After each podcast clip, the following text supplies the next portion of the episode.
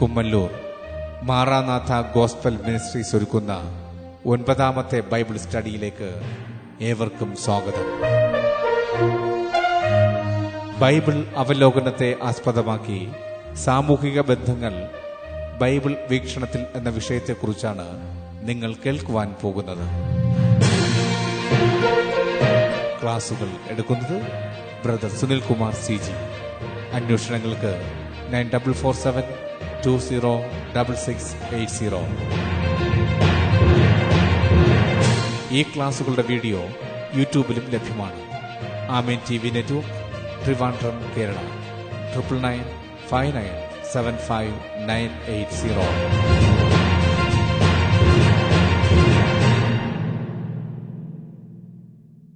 ദൈവത്തിന്റെ അതിപരിശമായ നാം വാഴ്ത്തപ്പെടുമാറാകട്ടെ. സാമൂഹിക ബന്ധങ്ങൾക്ക് വളരെ ഉന്നതമായ ഒരു സ്ഥാനമാണ് വിശുദ്ധ വേദപുസ്തകം നൽകുന്നത്. കാരണം മത്തായ സുവിശേഷത്തിൽ ശിഷ്യന്മാരോടായിട്ട് കർത്താവ് പറയുന്നുണ്ട് നിങ്ങൾ ലോകത്തിന്റെ വെളിച്ചമാകുന്നു നിങ്ങൾ ഭൂമിയുടെ ഉപ്പാകുന്നു. അപ്പോൾ സമൂഹത്തിൽ ഒരു ക്രിസ്തു ശിഷ്യൻ ആയിരിക്കേണ്ടുന്ന ഉന്നതമായ ജീവ നിലവാരത്തെക്കുറിച്ചാണ് നമുക്കവിടെ കാണാൻ കഴിയുന്നത്. അത് വെളിവാക്കുന്നത് സമൂഹത്തിലെ നാനാ തുറകളിലുള്ള ബന്ധങ്ങളോടും വ്യക്തികളോടുമൊക്കെ ദൈവകൃപയിലും ദൈവസ്നേഹത്തിലും ആയിരിക്കേണ്ടത് ഒരു ക്രിസ്തു ശിഷ്യന്റെ ആവശ്യകതയാണ്. വിശുദ്ധ വേദപുസ്തകം വളരെ വ്യക്തമായിട്ട് ഈ കാര്യങ്ങൾക്ക് വളരെ മുൻതൂക്കം കൊടുക്കുന്നുമുണ്ട്. ദാസൻ യജമാനൻ ധനവാൻ ദരിദ്രൻ ജാതി വ്യത്യാസം ഈ എല്ലാ വിഷയങ്ങളുടെ മേലും വിശുദ്ധ വേദപുസ്തകം വളരെ വ്യക്തമായും വളരെ ശക്തമായും ആ വിഷയങ്ങളെ വിശുദ്ധ വേദപുസ്തകം കൈകാര്യം ചെയ്യുന്നുണ്ട്. വിശുദ്ധ വേദപുസ്തകം എഴുതുന്ന ആ നാളുകളിൽ അടിമ ഉടമ വ്യവസ്ഥിതി അന്നുണ്ടായിരുന്നു ദാസൻ യജമാനൻ ആ ഒരു തരത്തിൽ. എന്നാൽ ഇന്ന് അത്തരത്തിലുള്ള അവസ്ഥകൾ ലോകരാജ്യങ്ങളിൽ വളരെ കുറവാണ് എന്നാൽ തൊഴിലാളി മുതലാളി ബന്ധം ഇന്ന് വളരെ ശക്തമാണ് തന്നിമിത്തം ഉണ്ടാകുന്ന ഏകാധിപത്യ സ്വഭാവങ്ങളും അടിച്ചമർത്തലുകളും നമുക്ക് ഈ കാലഘട്ടത്തിലും കാണാൻ കഴിയുന്നുണ്ട്. അതുകൊണ്ട് തന്നെ അടിമ ഉടമ വ്യവസ്ഥിതി ഇക്കാലഘട്ടത്തിൽ ഇല്ലെങ്കിലും അന്ന് ആ ഒരു ബന്ധത്തിൽ നൽകപ്പെട്ട ദൈവത്തിന്റെ വചനത്തിന് ഈ കാലഘട്ടത്തിലും തൊഴിലാളി മുതലാളി ബന്ധത്തിൽ ഒത്തിരി സ്വാധീനമുണ്ട് സ്ഥാനമുണ്ട്. നമ്മളത് മനസ്സിലാക്കുന്ന വളരെ നന്നായിരിക്കും. എഫ് എസ് ലേഖനം ആറാമത്തെ അധ്യയം അതിന്റെ അഞ്ച് മുതൽ ഏഴ് വരെയുള്ള വാക്യങ്ങളിൽ നമ്മളിങ്ങനെ കാണുന്നുണ്ട്. ദാസന്മാരെ ജഡപ്രകാരം യജമാനന്മാരായവരെ ക്രിസ്തുവിൽ എന്ന പോലെ തന്നെ ഹൃദയത്തിന്റെ ഏകാഗ്രതയിൽ ഭയത്തോടും വിറയലോടും കൂടെ അനുസരിപ്പിൻ മനുഷ്യരെ പ്രസാദിപ്പിക്കുന്നവരെ പോലെ ദൃഷ്ടി സേവയാലല്ല ക്രിസ്തുവിന്റെ ദാസന്മാരെ പോലെ ദൈവേഷ്ടം മനസ്സോടെ ചെയ്തും മനുഷ്യരെയല്ല കർത്താവിനെ തന്നെ പ്രീതിയോടെ സേവിച്ചും കൊണ്ട് അനുസരിപ്പിൻ ഇവിടെ ദാസന്മാരായിരിക്കുന്നവർ തൊഴിലാളികളായിരിക്കുന്നവർ ഒരു വേള അവർ യേശുക്രിസ്തുവിനെ അറിഞ്ഞു. ദൈവമക്കളായി. വിശാലമായ അർത്ഥത്തിൽ ഒരപ്പന്റെ മക്കളായി. ഇപ്പോൾ ആ മുതലാളിയും തൊഴിലാളിയും ഒക്കെ ക്രിസ്തു ശിഷ്യന്മാരാണെന്നിരിക്കട്ടെ.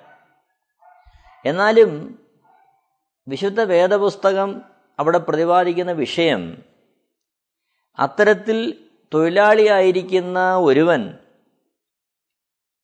ആ തൊഴിൽ ദാതാവിനെ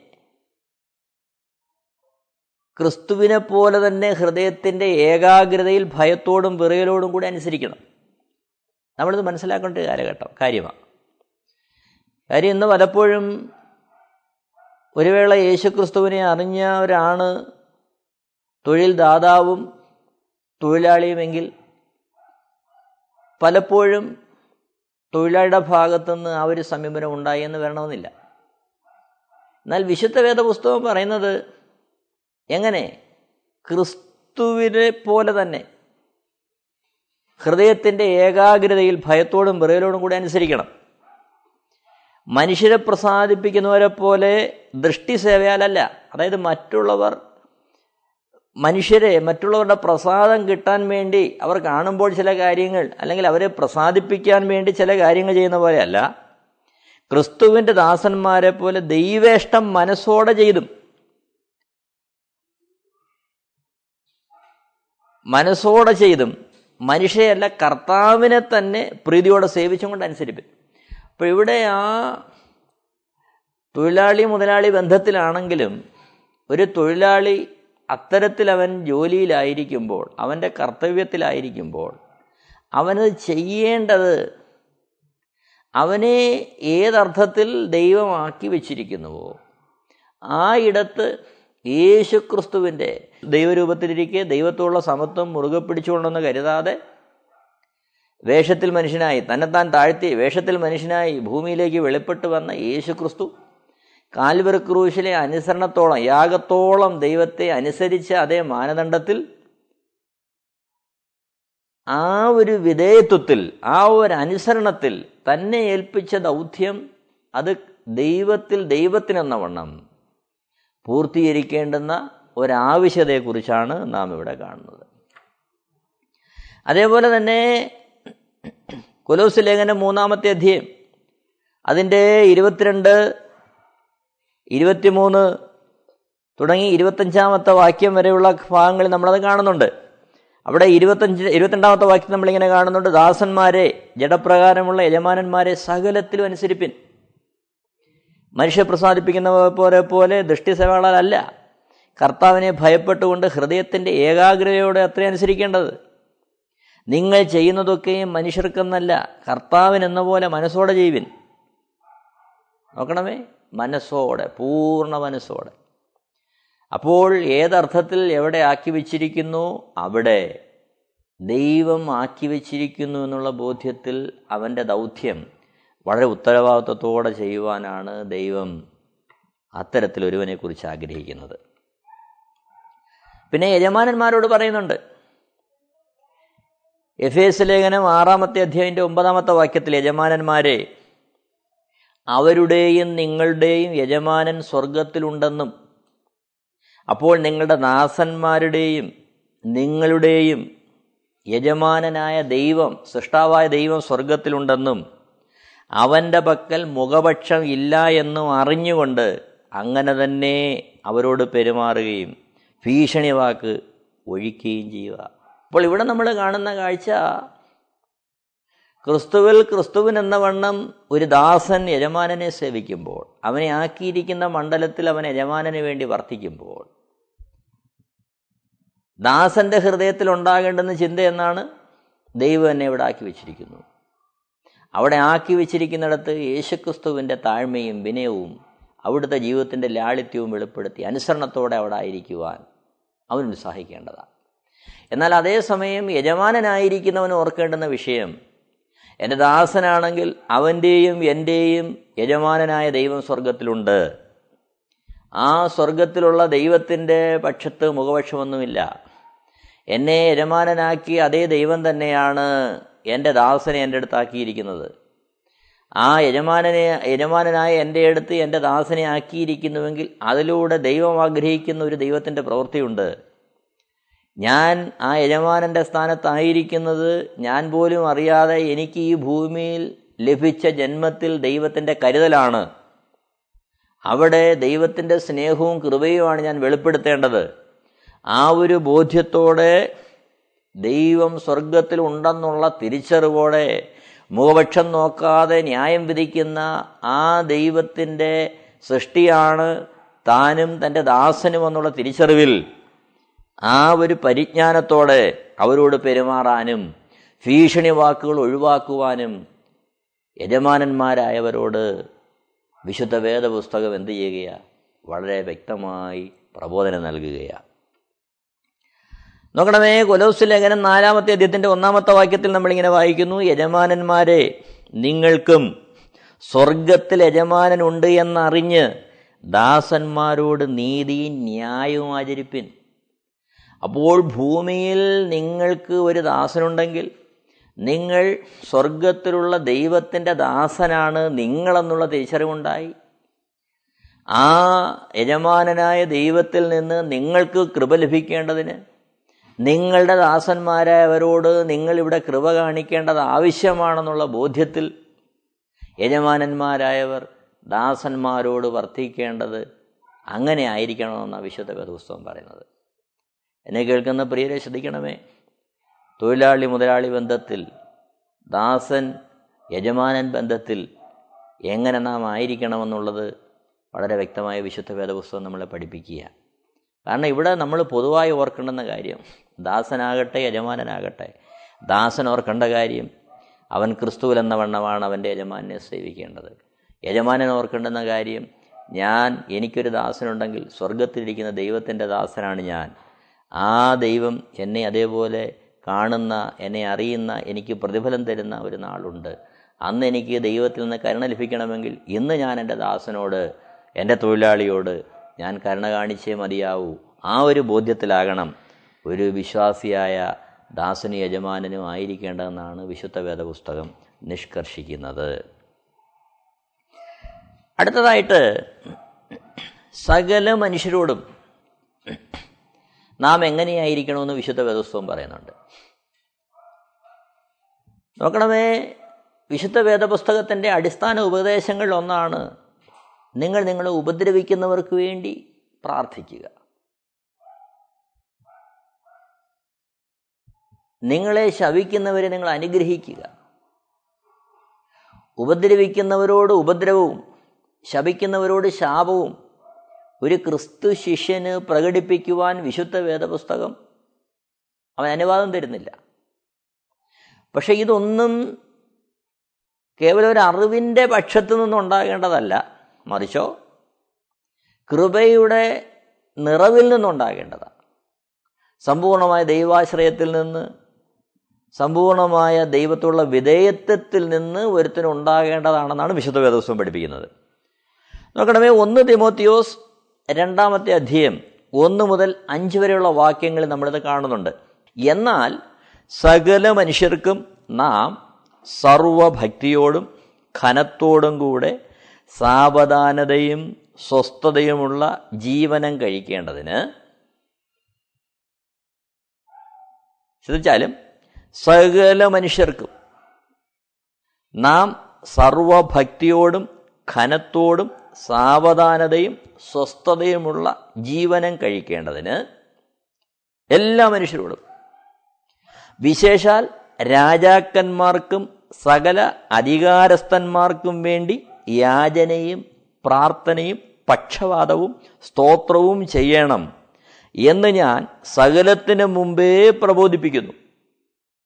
ഭക്തനായ പൗലോസ് തിമോത്യോസിന് ലേഖനം എഴുതുമ്പോൾ താനോട് പ്രതിപാദിക്കുന്ന വിഷയമാണ് നമ്മളിവിടെ കാണുന്നത്. നോക്കിയാട്ടെ സകല മനുഷ്യർക്കും നാം സർവഭക്തിയോടും കനത്തോടും സാവധാനതയോടും സ്വസ്ഥതയോടുമുള്ള ജീവനം കഴിക്കേണ്ടത് എല്ലാ മനുഷ്യരോടും സ്വസ്ഥമായ എല്ലാ മനുഷ്യരോടും സമാധാനത്തോടെയുള്ള ഊഷ്മളമായ ഒരു ഇടപെടൽ ഒരു ജീവനം നമുക്കുണ്ടാകേണ്ടതിന് നമ്മൾ എന്ത് വേണം? വിശേഷാൽ രാജാക്കന്മാർക്കും സകല അധികാരസ്ഥന്മാർക്കും വേണ്ടി യാചനയും പ്രാർത്ഥനയും പക്ഷപാതവും സ്തോത്രവും ചെയ്യണം. നാം ഈ കാലഘട്ടത്തിൽ നോക്കുമ്പോൾ നമ്മുടെ ദേശം രാജഭരണത്തിലല്ല. പക്ഷേ നമ്മളെ ഭരിക്കുന്ന ഭരണകർത്താക്കളുണ്ട്. രാജ്യത്തിന് ദിശാബോധം നൽകുന്ന രാഷ്ട്രീയ നേതാക്കളുണ്ട്. ഉദ്യോഗസ്ഥരുണ്ട്. രാജ്യം കാക്കുന്ന ഭടന്മാരുണ്ട്. ക്രമസമാധാന പാലനം നടത്തുന്ന പോലീസ് ഉദ്യോഗസ്ഥരുണ്ട്. അപ്പോൾ ഈ രാജ്യത്തിന്റെ സമാധാനത്തിനും സ്വസ്ഥതയ്ക്കും ആ ഭദ്രതയോടെയുള്ള ഒരു ജീവനത്തിന് ആവശ്യമായ അധികാര കേന്ദ്രങ്ങൾ നമ്മുടെ ദേശത്തുണ്ട്. അപ്പോൾ എല്ലാ മനുഷ്യരും സ്വസ്ഥതയോടെയും സമാധാനത്തോടും ജീവിക്കുന്നതിന് ആവശ്യമായ പ്രാർത്ഥനയും യാചനയും പക്ഷപാതവും സ്തോത്രവും ദൈവസന്നിധിയിൽ ഒരു ഭക്തനിൽ നിന്ന് ഉണ്ടാകണമെന്ന് വിശുദ്ധ വേദപുസ്തകം നിഷ് നിഷ്കർഷിക്കുക പ്രിയരെ ഒന്നോർത്താൽ യഥാർത്ഥത്തിൽ ഈ ഭരണകൂടത്തിന് വേണ്ടി ഭരണകർത്താക്കൾക്ക് വേണ്ടി രാഷ്ട്രീയ നേതാക്കൾക്ക് വേണ്ടി പ്രാർത്ഥിക്കുന്നൊരു സമൂഹം ക്രിസ്തു ശിഷ്യന്മാരുടെ സമൂഹമാണ്. ഒരു വേള പലതരത്തിലുള്ള തെറ്റിദ്ധാരണകൾ ക്രിസ്തു ശിഷ്യന്മാരെക്കുറിച്ച് ലോകം വെച്ച് പുലർത്തുന്നെങ്കിലും വിശുദ്ധ വേദപുസ്തകം ഭരണാധികാരികൾക്കെതിരല്ല. ആരുമായിക്കൊള്ളട്ടെ വിശുദ്ധ വേദപുസ്തകം പറയുന്നു സൃഷ്ടാവായ ദൈവം അറിയാതെ യാതൊരു അധികാരവുമില്ല. സൃഷ്ടാവായ ദൈവം അറിയാതെ ഒരു ഭരണാധികാരിയും ഭരണത്തിലേക്ക് വരുന്നില്ല.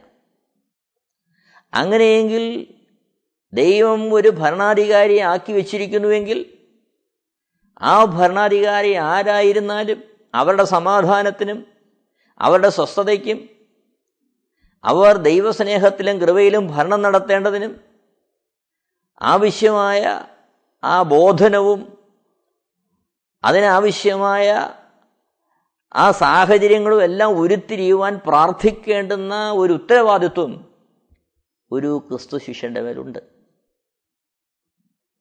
നോക്കണം. രാജാക്കന്മാർക്ക് വേണ്ടി പ്രാർത്ഥിക്കുക. അതായത് ഭരണകൂടങ്ങൾ ഭരണാധികാരികൾക്ക് വേണ്ടി പ്രാർത്ഥിക്കുക. അധികാര കേന്ദ്രങ്ങൾക്ക് വേണ്ടി പ്രാർത്ഥിക്കുക. എന്നെ കേൾക്കുന്ന പ്രിയപ്പെട്ടവരെ നമ്മൾ ഓർക്കണം. ഇത്രത്തോളം ദേശത്തിനു വേണ്ടി പ്രാർത്ഥിക്കുന്ന ദേശത്തിന്റെ നന്മയ്ക്ക് വേണ്ടി പ്രാർത്ഥിക്കുന്ന ഭരണാധികാരികളുടെ അധികാരസ്ഥരുടെ അവരുടെ എല്ലാം സമാധാനത്തിനും സ്വസ്ഥതയ്ക്കും വേണ്ടിക്കുന്ന വേണ്ടി പ്രാർത്ഥിക്കുന്ന ഒരു സമൂഹമാണ് ക്രിസ്തു ശിഷ്യന്മാരുടെ സമൂഹം. അത് ക്രിസ്തു ശിഷ്യന്മാരുടെ ദൗത്യമാണ്. കാരണം എന്താണെന്നറിയാമോ? അവിടെ നാം ഇങ്ങനെ വായിക്കുന്നുണ്ട്. അത് നമ്മുടെ രക്ഷിതാവായ ദൈവത്തിന്റെ സന്നിധിയിൽ നല്ലതും പ്രസാദകരവുമാകുന്നു. കാരണം ദൈവം അത് ആഗ്രഹിക്കുന്നു. അത് ദൈവത്തിന്റെ പ്രസാദകരമാണത്. ഭരണാധികാരികൾക്കും ഉദ്യോഗസ്ഥ വൃന്ദങ്ങൾക്കും വേണ്ടി പ്രാർത്ഥിക്കുക എന്നുള്ളത് ദൈവത്തിന് പ്രസാദകരമായ കാര്യമാണ്. കാര്യം എന്താണെന്നറിയാമോ? ആ ദൈവം സകല മനുഷ്യരും രക്ഷപ്രാപിപ്പാനും സത്യത്തിന്റെ പരിജ്ഞാനത്തിൽ എത്തുവാനും ഇച്ഛിക്കുന്നു. എല്ലാവരും സത്യത്തിന്റെ പരിജ്ഞാനത്തിൽ എത്തി എത്തുവാൻ ദൈവത്തിന്റെ കൃപ പ്രാപിക്കുവാൻ ദൈവം ആഗ്രഹിക്കുന്നുണ്ട്. അതുകൊണ്ട് ക്രിസ്തു ശിഷ്യന്മാർ അധികാരസ്ഥന്മാർക്ക് വേണ്ടി ഭരണകർത്താക്കൾക്ക് വേണ്ടി പ്രാർത്ഥിക്കേണ്ടത് ഏറെ അത്യാവശ്യമാണ്. അതിന് കാരണം എന്താണെന്നറിയാമോ? ദൈവം ഒരുവനല്ലോ. ദൈവത്തിനും മനുഷ്യർക്കും മധ്യസ്ഥനൊരുവൻ ആരുമായിക്കൊള്ളട്ടെ? ഏത് അധികാരിയായിക്കൊള്ളട്ടെ? ഏത് ഭരണകർത്താവായിക്കൊള്ളട്ടെ? അവരെല്ലാം ദൈവത്തിന്റെ സൃഷ്ടികളാണ്. അവരെല്ലാം ആദാമിന്റെ സന്തതിയാണ് വിശാലമായ അർത്ഥത്തിൽ ചിന്തിക്കുമ്പോൾ പൂർവപിതാവായ എന്റെയും നിങ്ങളുടെയും പൂർവപിതാവായ ഒന്നാമത്തെ മനുഷ്യന്റെ സൃഷ്ടികളാണ് ഈ ലോകത്തുള്ള എല്ലാ മനുഷ്യരും. അതുകൊണ്ട് തന്നെ ഭരണകർത്താക്കളും അധികാരത്തിലിരിക്കുന്നവരുമൊക്കെ അവരെല്ലാം നമ്മുടെ സമശിഷ്ടങ്ങളാണ്. അവരെല്ലാം ദൈവത്തെയും ദൈവത്തിന്റെ കൃപയെയും ദൈവത്തിന്റെ പരിജ്ഞാനത്തെയും തിരിച്ചറിഞ്ഞ് സകല മനുഷ്യർക്കും സ്വസ്ഥതയും സമാ സാവധാനതയും സമാധാനമുള്ള ഒരു ജീവൻ നയിക്കേണ്ടതിന് ഉതകുന്ന തരത്തിൽ കാര്യങ്ങൾ ക്രമീകരിക്കപ്പെടേണ്ടതിന് ക്രിസ്തു ശിഷ്യന്മാരുടെ പ്രാർത്ഥനയേറെ ആവശ്യമാണ്. അവരുടെ ജീവിതമേറെ ആവശ്യമാണ്. പ്രിയരെ ഓർക്കണം അധികാരസ്ഥരോടും ഭരണകർത്താക്കളോടുമൊക്കെ ഒരു വിശ്വാസി ഒരു ക്രിസ്തു ശിഷ്യൻ എങ്ങനെ ആയിരിക്കണമെന്ന് വിശുദ്ധ വേദപുസ്തകം വളരെ വ്യക്തമായി നമ്മളോട് പ്രബോധിപ്പിക്കുകയാണ്. അടുത്തായിട്ട് നമ്മൾ ഓർക്കണം ധനവാനും ദരിദ്രനും തമ്മിലുള്ള ബന്ധം എങ്ങനെയാണെന്ന് വിശുദ്ധ വേദപുസ്തകം പറയുന്നുണ്ട്. അതേത് കാലഘട്ടത്തിലും ഈ രണ്ട് സമൂഹമുണ്ട് ധനവാനുമുണ്ട് ദരിദ്രനുമുണ്ട്. പക്ഷേ ആ രണ്ട് തലത്തിൽ നിൽക്കുന്നവരുടെയും ബന്ധം കാഴ്ചപ്പാടുകൾ എങ്ങനെയായിരിക്കണമെന്ന് വിശുദ്ധ വേദപുസ്തകം വളരെ വ്യക്തമായിട്ട് നമ്മൾ പ്രതിപാദിക്കുന്നുണ്ട്. യാക്കോബിന്റെ ലേഖനം രണ്ടാമത്തെ അധ്യയം ഒന്ന് മുതൽ നാല് വരെയുള്ള വാക്യങ്ങൾ. സഹോദരന്മാരെ തേജസ്സുള്ളവനായി നമ്മുടെ കർത്താവായ യേശുക്രിസ്തുവിൽ വിശ്വസിക്കുന്ന നിങ്ങൾ മുഖപക്ഷം കാണിക്കരുത്. ആരോടും മുഖപക്ഷം കാണിക്കരുത്. നമ്മളിതേറെ ശ്രദ്ധിക്കേണ്ട ഒരു കാര്യമാണ് ഏത് കാരണം കൊണ്ടും മുഖപക്ഷം കാണിക്കുവാൻ വിശുദ്ധ വേദപുസ്തകം ആർക്കും അനുവാദം തരുന്നില്ല. മുഖപക്ഷം കാണിക്കരുത്. അതിന്റെ ഒരു വിവരണം എന്നുള്ളവണ്ണം നമ്മൾ താഴോട്ട് കാണുന്നുണ്ട്. നിങ്ങളുടെ പള്ളിയിൽ മൂടിയുള്ള വസ്ത്രം ധരിച്ചും പൊന്മോതിരം ഇട്ടും കൊണ്ട് ഒരുത്തനും മുഷിഞ്ഞ വസ്ത്രം ധരിച്ച ഒരു ദരിദ്രനും വന്നാൽ നിങ്ങൾ മോടിയുള്ള വസ്ത്രം ധരിച്ചവനെ നോക്കി ഇവിടെ സുഖേന ഇരുന്നാലും എന്നും ദരിദ്രനോട് നീ അവിടെ നിൽക്ക അല്ലെങ്കിൽ എന്റെ പാതപീഠത്തെങ്കിൽ ഇരിക്ക എന്നും പറയുന്നു. ശ്രദ്ധിക്കണമേ. ഇന്ന് നാം സമൂഹത്തിലേക്ക് നോക്കുമ്പോൾ ഈ വേർതിരിവ് വളരെ പ്രകടമാണ്. ഒരാൾ നല്ല പ്രൗഢിയോടെ നല്ല ആഡംബരത്തോടെ ഒക്കെ വരുമ്പോൾ അവർക്കൊരു പ്രത്യേക സ്ഥാനവും. അതില്ലാത്ത ഒരു സാധാരണക്കാരന് അവനെ തീരെ പരിഗണിക്കാത്ത തരത്തിലുള്ള ഇടപെടലുകളൊക്കെ നമ്മൾ ജീവിക്കുന്ന ഈ സമൂഹത്തിൽ നമ്മൾ കാണാറുണ്ട്. ജാതി കൊണ്ടുള്ള വ്യത്യാസം സമ്പത്ത് കൊണ്ടുള്ള വ്യത്യാസം നിറം കൊണ്ടുള്ള വ്യത്യാസം വിദ്യാഭ്യാസം കൊണ്ടുള്ള വ്യത്യാസം അങ്ങനെ അങ്ങനെ അങ്ങനെ പല പല തരത്തിലുള്ള വ്യത്യാസങ്ങളാണ് പക്ഷേ വിശുദ്ധ വേദപുസ്തകം പറയുന്നൊരു കാര്യമുണ്ട്. അങ്ങനെ നാം ചെയ്യുന്നുവെങ്കിൽ നിങ്ങൾ ഉള്ളിൽ പ്രമാണമില്ലാതെ ന്യായരഹിതമായി വിധിക്കുന്നവരല്ലയോ? അങ്ങനെ ആരെങ്കിലും ചെയ്യുന്നുവെങ്കിൽ വിശുദ്ധ വേദപുസ്തകം പറയുന്നു അവരുടെ ഉള്ളിൽ പ്രമാണമില്ല ദൈവത്തിന്റെ പ്രമാണമില്ല. ആരുമായിക്കൊള്ളട്ടെ? എന്നെ കേൾക്കുന്ന പ്രിയരെ വളരെ ശ്രദ്ധിക്കണം. സമ്പത്തിന്റെയോ വിദ്യാഭ്യാസത്തിന്റെയോ ജാതിയുടെയോ നിറത്തിന്റെയോ എന്തുമായിക്കൊള്ളട്ടെ? അത്തരത്തിലുള്ള ഒരു മുഖപക്ഷം ഏതെങ്കിലും ഒരുവനിൽ നിന്ന് വന്നാൽ വിശുദ്ധ വേദപുസ്തകം പറയുന്നു അവന്റെ ഉള്ളിൽ പ്രമാണമില്ല. പ്രമാണമില്ലാത്തത് കൊണ്ടാണ് അവൻ ന്യായരഹിതമായി പ്രവർത്തിക്കുന്നത്. ഇതൊരുവൻ സൂക്ഷിക്കേണ്ടത് ആവശ്യമാണ്. മുഖപക്ഷം കാണിക്കരുത്. മുഖപക്ഷം കാണിക്കുന്നവനെ ദൈവം അതേ രീതിയിൽ കൈകാര്യം ചെയ്യുന്ന നാളുണ്ട്. അത് നാം സൂക്ഷിച്ചൊഴിയേണ്ടത് ആവശ്യമാണ്. അതുകൊണ്ട് പ്രിയരെ നാം ഓർക്കണം ഒരു വേള നമുക്ക് ഉന്നതമായ വിദ്യാഭ്യാസവും സമ്പത്തും സ്ഥാനമാനങ്ങളും പദവിയും ബന്ധുബലവും സ്വാധീനങ്ങളും ഒക്കെ ഉണ്ടെങ്കിൽ അതൊന്നും നമ്മുടെ കഴിവല്ല. വിശുദ്ധ വേദപുസ്തകം പറയുന്നു പൗലോസ് ചോദിക്കുന്നുണ്ട് ലഭിച്ചതല്ല നിനക്ക് നിനക്കെന്തുള്ളൂ? നമ്മൾക്ക് എന്തുണ്ടെങ്കിലും അത് ഭൂമിയിൽ ദാനമായി കിട്ടിയതാ. നമ്മളാരും ഒന്നും കൊണ്ടുവന്നതല്ല.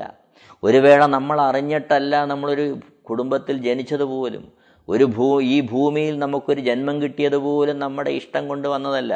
അത് സൃഷ്ടാവായ ദൈവം നമുക്ക് ദാനമായി തന്നതാ. ഒരു കുടുംബത്തിൽ നമ്മൾ ജനിച്ചെങ്കിൽ അത് ദൈവത്തിന്റെ ദാനമാ. ആ ഒരു തിരിച്ചറിവിൽ മുഖപക്ഷം കാണിക്കാതെ സമ്പത്തിന്റെയോ യാതൊന്നിന്റെയും ഒരു വേർതിരിവ് ഒരു വ്യക്തിയോടും കാണിക്കാതിരിക്കുവാൻ വിശുദ്ധ വേദപുസ്തകം നമ്മളെ വളരെ ശക്തമായിട്ട് ഉപദേശിക്കുകയാണ് ഇത് നമ്മളെപ്പോഴും നമ്മുടെ ഹൃദയത്തിൽ കരുതേണ്ടത് ആവശ്യമാണ് യാക്കോബിന്റെ ലേഖനം ഒന്നാമത്തെ അധ്യയം അതിന്റെ ഒമ്പത് പത്ത് വാക്യങ്ങൾ. എന്നാൽ എളിയ സഹോദരൻ തന്റെ ഉയർച്ചയിലും ധനവാനോ പുല്ലിന്റെ പൂ പോലെ ഒഴിഞ്ഞു പോകുന്നവനാകയാൽ തന്റെ എളിമയിലും പ്രശംസിക്കട്ടെ. എളിയ സഹോദരൻ തന്റെ ഉയർച്ചയിൽ. എന്താണ് എളിയ സഹോദരന്റെ ഉയർച്ച? അത് നമ്മൾ തിരിച്ചറിയണം. എളിയ സഹോദരന്റെ ഉയർച്ച എന്താണ്? യാക്കോബിന്റെ ലേഖനം രണ്ടാമത്തെ അധ്യയന്റെ അഞ്ചാമത്തെ വാക്യം. പ്രിയ സഹോദരന്മാരെ കേൾപ്പിൻ. ദൈവം ലോകത്തിൽ ദരിദ്രരായവരെ വിശ്വാസത്തിൽ സമ്പന്നരും. അവർ സമ്പത്തിൽ ദരിദ്രരാണെങ്കിൽ അവർ ജീവിത സാഹചര്യങ്ങളിൽ അവർ ദരിദ്രരാണെങ്കിൽ ദൈവം എന്ത് ചെയ്യുന്നറിയാമോ? ദരിദ്രരായവരെ വിശ്വാസത്തിൽ സമ്പന്നരാക്കി. തന്നെ സ്നേഹിക്കുന്നവർക്ക് വാഗ്ദത്തം ചെയ്ത രാജ്യത്തിന്റെ അവകാശികളുമാക്കണേ തെരഞ്ഞെടുത്തു. ഓർക്കണം ഈ ഭൂമിയിൽ ഒരുത്തൻ ദരിദ്രനാണെങ്കിൽ ഓർക്കുക ആ ദാരിദ്ര്യത്തിലേക്ക് ആ സാഹചര്യത്തിലേക്ക് അവനെ അയച്ചൊരു ദൈവമുണ്ട്. അവനെ ദൈവം ദാരിദ്ര്യത്തിന്റെ നടുവിലാക്കി വെച്ചിരിക്കുന്നുവെങ്കിൽ അത് അവനെ അയച്ച ദൈവത്തിന്റെ പദ്ധതിയാണ് എന്നാൽ അവിടെ അവൻ വിശ്വാസത്തിൽ സമ്പന്നനായി നിൽക്കുന്നുവെങ്കിൽ ദൈവം അവനെ തെരഞ്ഞെടുത്ത് കൃപയിലാക്കി അവൻ ആ വിശ്വാസത്തിന്റെ സമ്പന്നതയിൽ നിൽക്കുന്നുവെങ്കിൽ ഓർത്തുകൊള്ളുക തന്നെ സ്നേഹിക്കുന്നവർക്ക് വാഗ്ദത്തം ചെയ്ത രാജ്യത്തിന്റെ അവകാശിയാണവൻ. അവനായിട്ട് അതിനെ തിരഞ്ഞെടുത്തിരിക്കുക. അപ്പോൾ എളിയ സഹോദരൻ അവന്റെ ഉയർച്ചയിൽ പ്രശംസിക്കണം. എന്താണ് അവന്റെ ഉയർച്ച? അവനെ ദൈവം കൃപയാൽ കൃപയാലല്ലോ വിശ്വാസം മൂലം താൻ രക്ഷിക്കപ്പെട്ടിരിക്കുന്നത്. കൃപയാൽ അവനെ രക്ഷിച്ചു. അവന്റെ ഉള്ളിലേക്ക് ദൈവ വിശ്വാസം കൊടുത്തു. നിത്യരാജ്യത്തിന്റെ നിത്യജീവന്റെ പ്രകാശനം അവന്റെ അവന്റെ ഉള്ളിൽ കൊടുത്തു. പുതിയ ആകാശത്തിലേക്കും പുതിയ ഭൂമിയിലേക്കുള്ള പ്രവേശനം വിശ്വാസത്താൽ ദൈവത്താൽ അവന് വാഗ്ദത്തം ലഭിച്ചു. ആ ഒരു വാഗ്ദത്വം അവന് ലഭിച്ചിരിക്കൊണ്ട് അവൻ സമ്പന്നനാണ്. അത് ധനവാനായ ഒരുവൻ തിരിച്ചറിയണം. അടുത്തത് ധനവാൻ എന്ത് ചെയ്യണം? ധനവാനോ പുല്ലിന്റെ പൂ പോലെ ഒഴിഞ്ഞു പോകുന്നവനാകയാൽ തന്റെ എളിമയിലും പ്രശംസിക്കട്ടെ. എത്ര ധനവാനാണെങ്കിലും അവൻ ഓർക്കേണ്ടുന്ന സത്യം ഈ ധനമെല്ലാം എപ്പോൾ വേണമെങ്കിലും നശിച്ചു പോകാം. നമുക്കറിയാം ലോകത്തെ ലോകത്തെ ഏറ്റവും പ്രശസ്തനായ ഭരണാധികാരി ലോകത്തെ ഒന്നടങ്കം കീഴടക്കി അലക്സാണ്ടർ ചക്രവർത്തി ബി സി മുന്നൂറ്റി അമ്പത്തി ആറിൽ ജനിച്ച് ബി സി മുന്നൂറ്റി ഇരുപത്തി മൂന്നിൽ ഈ ലോകത്തോട് വിട പറഞ്ഞ അലക്സാണ്ടർ ചക്രവർത്തി. ഈ ഭൂമിയിൽ കേവലം മുപ്പത്തിമൂന്ന് വയസ്സ് വരെ മാത്രം ജീവിച്ചിരുന്ന അലക്സാണ്ടർ ചക്രവർത്തി.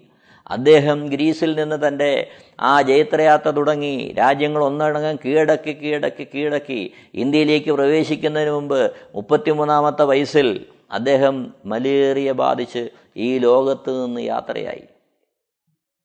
ശ്രദ്ധിക്കണമേ പ്രിയരെ അദ്ദേഹത്തിന്റെ ആ ചരിത്രത്തിൽ ഇങ്ങനെയാണ് പറയുന്നത്. അദ്ദേഹം ഓരോരോ രാജ്യങ്ങൾ കീഴടക്കുമ്പോൾ തന്റെ മാതാവ് തന്നോട് തന്നോടിങ്ങനെ ആവശ്യപ്പെടും ദൂതന്മാരെ വിട്ട് മകനെ നിന്നെ എനിക്കൊന്ന് കാണണം. അപ്പോൾ അലക്സാണ്ടർ ചക്രവർത്തി ഇങ്ങനെ പറയും ഞാൻ അടുത്ത ഒരു രാജ്യം കൂടെ കീഴടക്കിയിട്ട് വന്ന് കാണാം അമ്മേ. അങ്ങനെ അദ്ദേഹം ഓരോരോ രാജ്യങ്ങൾ കീഴടക്കി കീഴടക്കി. ഇന്ത്യയിലേക്കും വരേണ്ടതിന് ഇന്ത്യയിലേക്കും വരേണ്ടതിന് തന്റെ ജൈത്രയാത്ര തുടരുമ്പോൾ അദ്ദേഹം എന്ത് ചെയ്യുന്നറിയാമോ? അദ്ദേഹം ഇറാഖിൽ വെച്ച് ഇന്നറിയപ്പെടുന്ന ഇറാഖിൽ വെച്ച് ബാബലോൺ അവിടെ വെച്ച് അദ്ദേഹം എന്ത് ചെയ്തു? മലേറിയയാൽ എന്ത് ചെയ്തു? അദ്ദേഹത്തിന്റെ ജീവിതം നഷ്ടമാകാനിടയായി. മുപ്പത്തിമൂന്നാമത്തെ വയസ്സിൽ ബഹുസമ്പന്നൻ രാജ്യങ്ങളൊന്നടങ്ങും ഒന്നൊന്നായി കീഴടക്കിയവൻ. ഇങ്ങനെ വായിച്ചിട്ടുണ്ട്. സമുദ്രത്തെ നോക്കി അലക്സാണ്ടർ ചക്രവർത്തി ഇങ്ങനെ പറഞ്ഞു സമുദ്രമേ നീ ഒരു കരഭൂമിയായിരുന്നെങ്കിൽ ഞാൻ നിന്നെയും കീഴടക്കുമായിരുന്നു. അത്രത്തോളം അത്രത്തോളം മനസ്സുള്ളവൻ അത്രത്തോളം സൈനിക ശക്തിയുള്ളവൻ അത്രത്തോളം അധികാരമുള്ളവൻ അങ്ങനെ ലോകത്തെ വിറപ്പിച്ചവൻ തന്റെ മുപ്പത്തിമൂന്നാമത്തെ വയസ്സിൽ ഈ ലോകത്ത് നിന്ന് വിടവാങ്ങി അദ്ദേഹം മരിക്കുന്നതിന് മുമ്പ് ആ മലേറിയ ബാധിച്ചപ്പോൾ തന്റെ ഭിഷഗ്വരന്മാരോട് ഇങ്ങനെ പറഞ്ഞു എനിക്ക് എന്റെ അമ്മയെ ഒന്ന് കാണണം. അമ്മ എന്നെ ഓരോ പ്രാവശ്യവും കാണണമെന്ന് ആവശ്യപ്പെടുന്നതാ പക്ഷേ എനിക്ക് കാണാൻ കഴിഞ്ഞിട്ടില്ല. എനിക്ക് എന്റെ അമ്മയെ ഒന്ന് കാണണം. അതിനുവേണ്ടി എനിക്ക് അല്പ സമയം ദിവസങ്ങൾ നീട്ടിത്തരാൻ കഴിയുമോ? ഭിഷഗ്വരന്മാർ പറഞ്ഞൊരു കാര്യമുണ്ട് ഞങ്ങൾക്കതിന് സാധ്യമല്ല. എന്നെ കേൾക്കുന്ന പ്രിയരെ ഓർക്കണം ആ മാതാവിനെ കാണാൻ കഴിയാതെ അദ്ദേഹം ഈ ലോകത്തു നിന്ന് നീങ്ങി മരിക്കുന്നതിന് മുമ്പ് അദ്ദേഹം പറഞ്ഞൊരു കാര്യമുണ്ട്. നിങ്ങൾ എന്റെ ശവശരീരം അടക്കം ചെയ്യുമ്പോൾ ഒരു കാര്യം നിങ്ങൾ ഓർക്കണം. എന്റെ രണ്ട് കൈയും ആ മഞ്ചത്തിന്റെ ആ കട്ട് എന്നെ അടക്കുന്ന പെട്ടിയുടെ പുറത്തേക്ക് ഇട്ടിരിക്കണം. എന്തിനാണെന്നറിയാമോ? ഈ ലോകം തിരിച്ചറിയണം. ഇത്രത്തോളം ലോക പ്രശസ്തനായ അലക്സാണ്ടർ ചക്രവർത്തി സമ്പന്നനായ അലക്സാണ്ടർ ചക്രവർത്തി ഈ ലോകത്ത് നിന്ന് നീങ്ങിപ്പോകുമ്പോൾ ഒരു നാണയം പോലും കൊണ്ടുപോയില്ല എന്ന് തിരിച്ചറിയേണ്ടതിന്. എന്നെ കേൾക്കുന്ന പ്രിയരെ ഓർക്കണമേ ധനവാൻ ഓർക്കേണ്ട കാര്യം ഇതാണ്. പുല്ലിന്റെ പൂ പോലെ ഒഴിഞ്ഞു പോകുന്നവനാകയാൽ തന്റെ എളിമയിൽ പ്രശംസിക്കട്ടെ.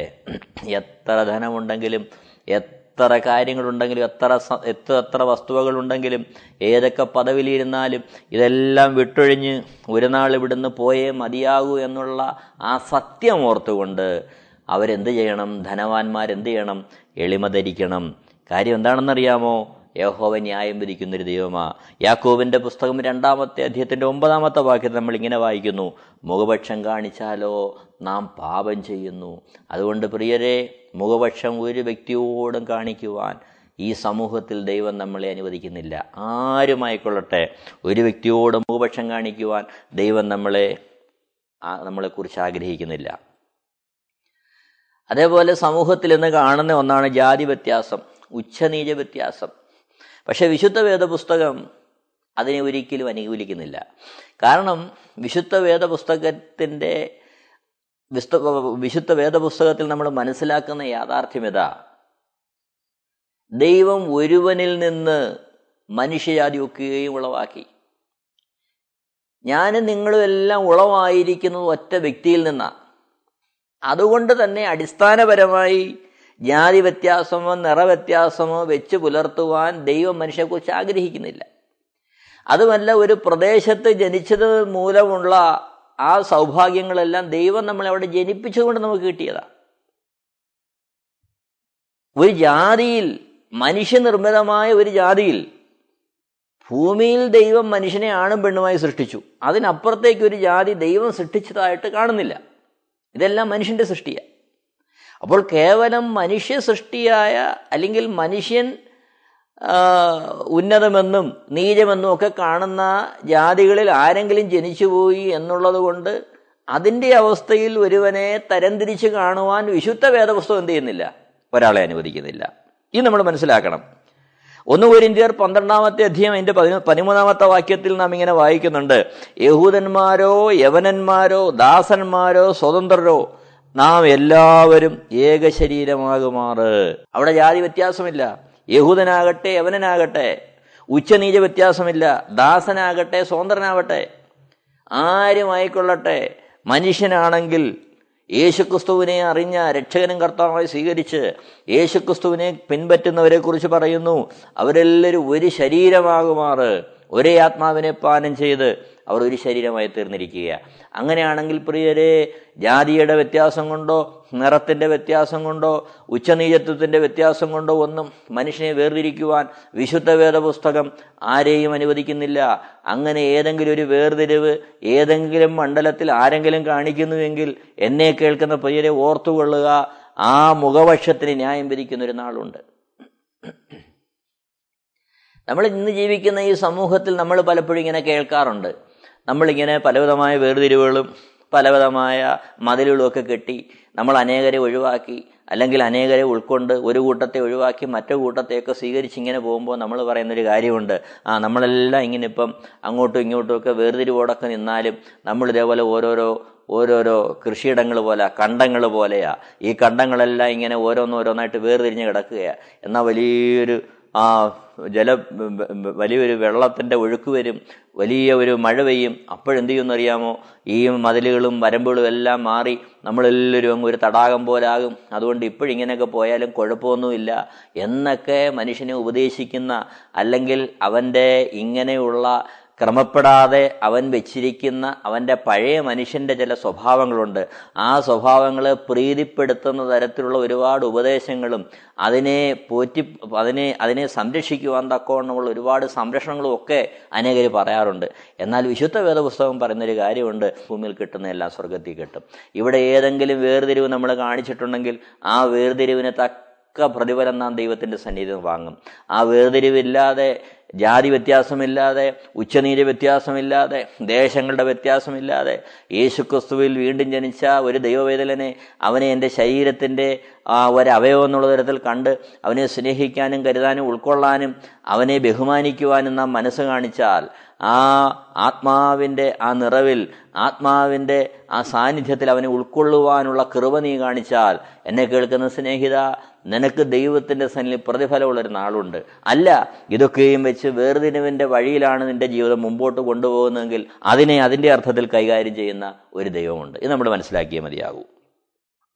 നോക്കണമേ അപ്പോസിനെ പൗലോസിന്റെ ജീവിതത്തിലേക്ക് നോക്കുമ്പോൾ നമ്മൾ കാണുന്നുണ്ട്. അപ്പോസല പ്രവൃത്തി പതിനാറാമത്തെ അധ്യയം ഒന്ന് തിമോത്തി ഒന്നാമത്തെ അധ്യയം അതിന്റെ ഒന്ന് പതിനെട്ട് വാക്യങ്ങളൊക്കെ ചേർത്ത് വായിക്കുമ്പോൾ ഒരു യഹൂദ സ്ത്രീയിൽ യവനനായ ഒരു വ്യക്തിക്കുണ്ടായ മകനാണ് തിമോത്തിയോസ്. എന്നാൽ ഒരുപാട് യഹൂദ പാരമ്പര്യം പറയാനുള്ള പൗലോസ് അവനെ വിളിക്കുന്നത് എന്റെ മകനെ എന്നാണ്.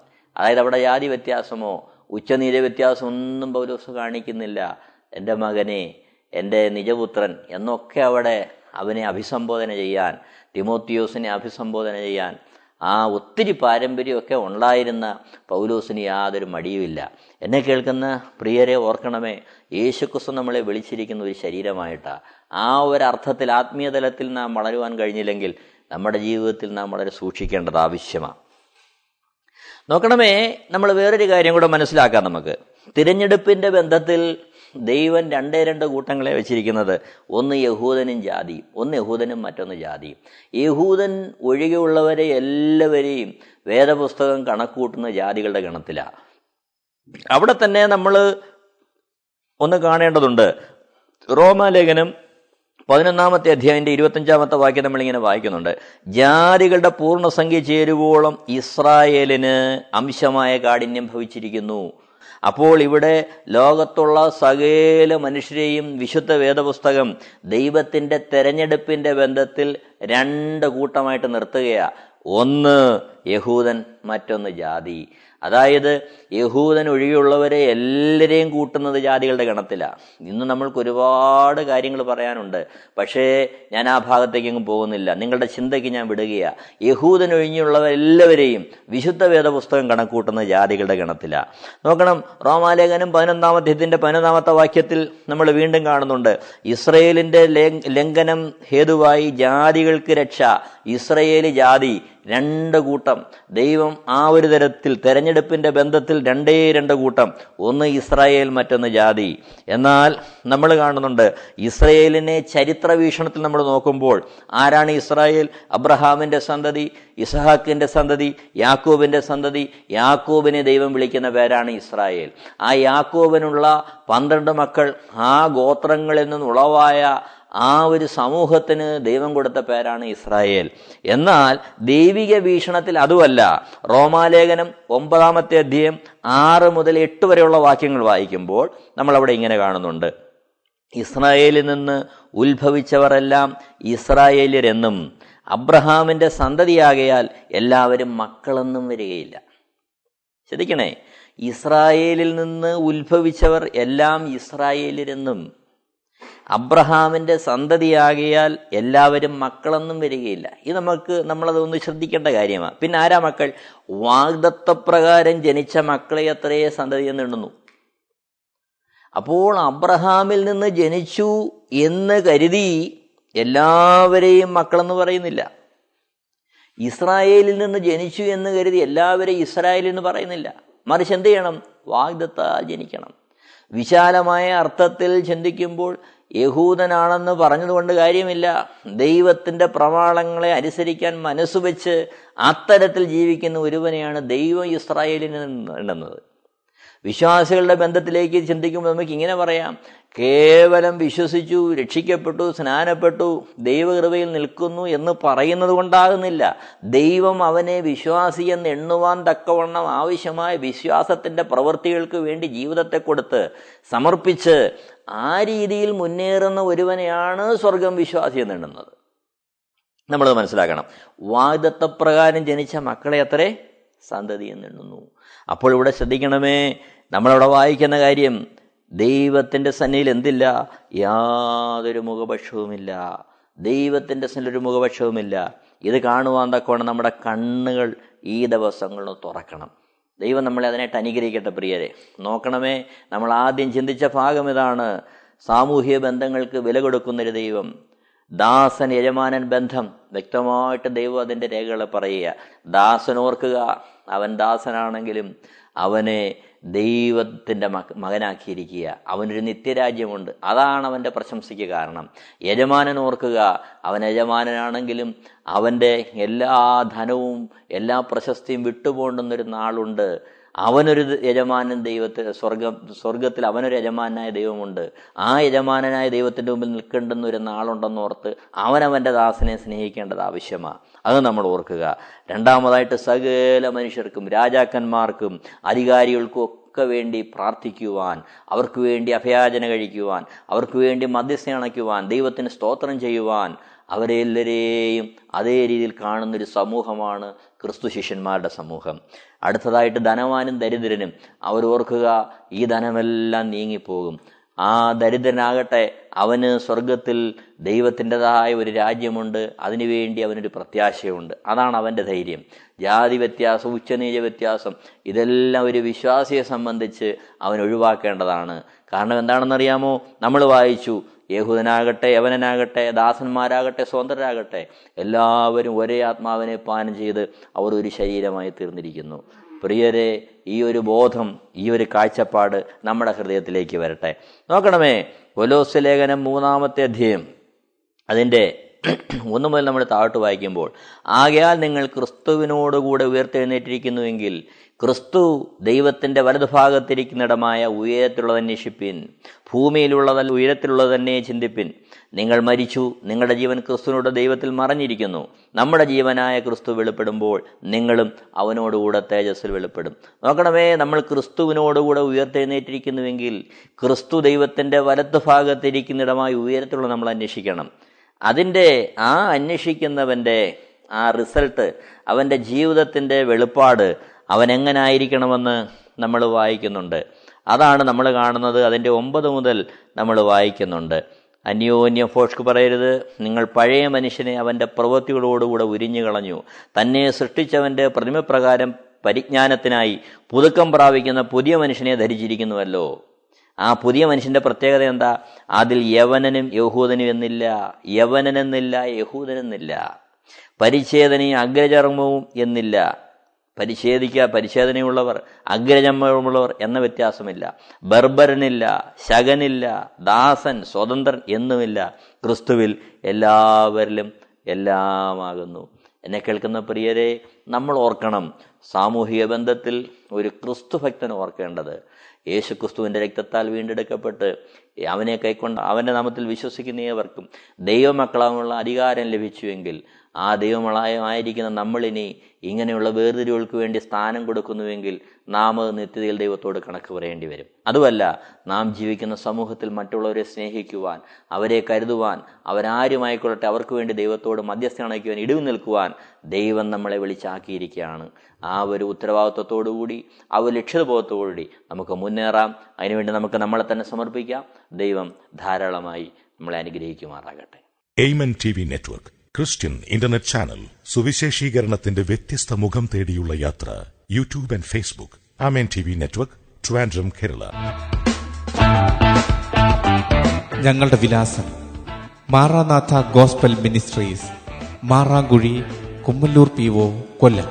ആറ് ഒൻപത് ഒന്ന് അഞ്ച് ഏഴ് മൂന്ന്. അന്വേഷണങ്ങൾക്ക് nine double four seven two zero double six eight zero.